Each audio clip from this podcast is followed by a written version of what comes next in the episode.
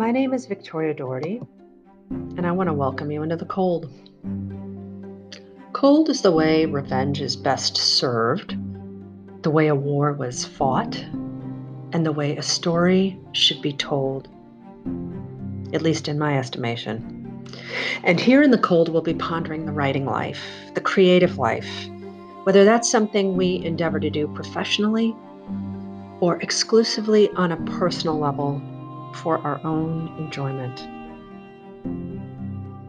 I first started writing about the cold about nine years ago on my blog. Um, it's a blog of the same name, and some of you might know me from there. I also write historical thrillers and fantasy novels with these heavy romantic elements and historical and mystery elements. I love anything that has lovers, killers, curses, and destinies. And I write essays about writing and about family lore. How our own family stories have colored our lives and shaped the ways we express ourselves. My own family lore has been just has been a, a tremendous influence on me. I can't even state what it has done for me, well, personally, and also for my professional and creative life. I come from what my husband calls the ultimate Cold War family, and uh, probably truer words could not be spoken. Um, from my first memories, I found myself immersed in what was nothing short of a black and white war movie that was filled with daring escapes and backyard firing squads. I mean, literally, that was a story from my father's side of the family. There were communist snitches and, you know, goulash and, bone chilling cold. All of these things always seem to happen in the cold. And it was it was really quite a contrast to the ABC after school specials that were popular when I was a kid. Now, maybe a lot of you listening are, are, too young to remember those, but um, ABC after school specials, at least in the, the 1970s and 80s, I think they were over by the 90s, were where middle class youth with troubled families could find themselves. On most Wednesdays at 3:30 p.m., alcoholism, divorce, and everyday dysfunction were portrayed by actors like Scott Baio. Um, there's one I remember called The Boy Who Drank Too Much, and I'm pretty sure that was a Scott Baio vehicle. And it was about teen drinking. And it was, I'm sure, a real comfort to teens struggling with a drinking problem and a great morality play for those who weren't. I like them as much as anybody. But for my parents and grandparents, for my ultimate Cold War family, those problems that were portrayed in movies like that were kind of a head scratcher. Heavy drinking isn't a problem, my grandmother would say. It is part of life. Now, dictatorship, that is problem it was suggested to me that if I wanted to see a more accurate reflection of what real problems would like, I should watch the uh, David Lean epic Dr. Zhivago. Uh, for those of you who, who haven't seen it, it's it's from the early 60s and it's just gorgeous and I couldn't recommend it enough. It is about the Russian Revolution in the early part of the 20th century and um, it's it's oh man, it is quite an epic drama. So I did watch Dr. Zhivago in any case. I've seen it multiple, multiple times.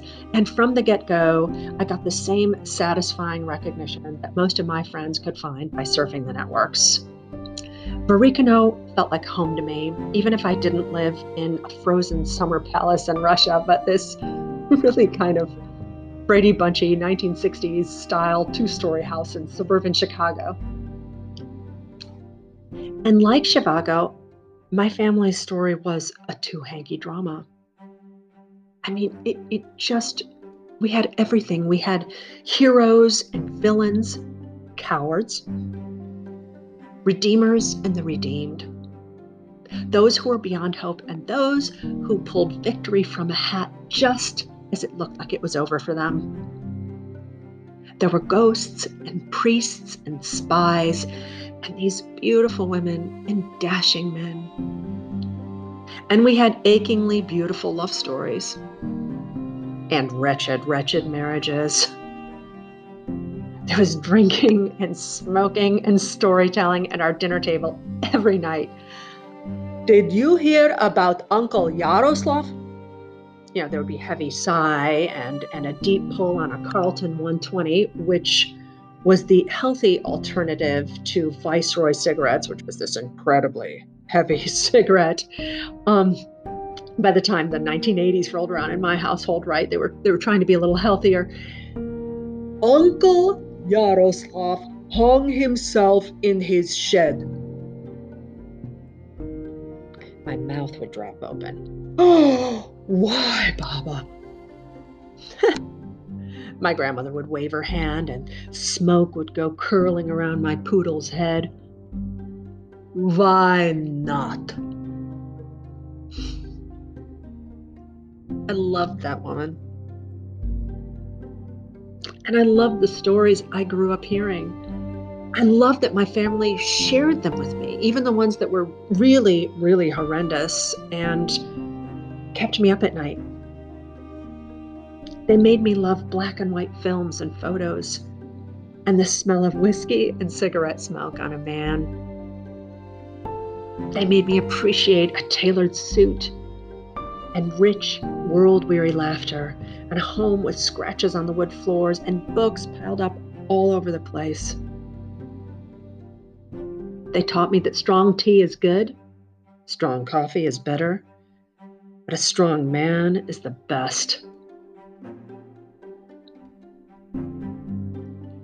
And then an old map of the world should always be pinned to the wall, and two tickets to Buenos Aires should always be in the top drawer, just in case.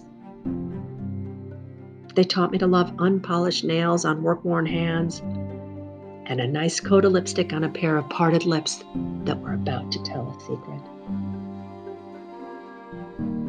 Thanks to those stories, I love the rain, and I love the cold, and I love it as more than an aesthetic. It's a way of unleashing our imaginations, a way of looking at the world with a cold eye, but not a cold heart. So, next time you come into the cold and have a listen, pour a plum brandy and tip your hat. Pull your raincoat shut and light a fire.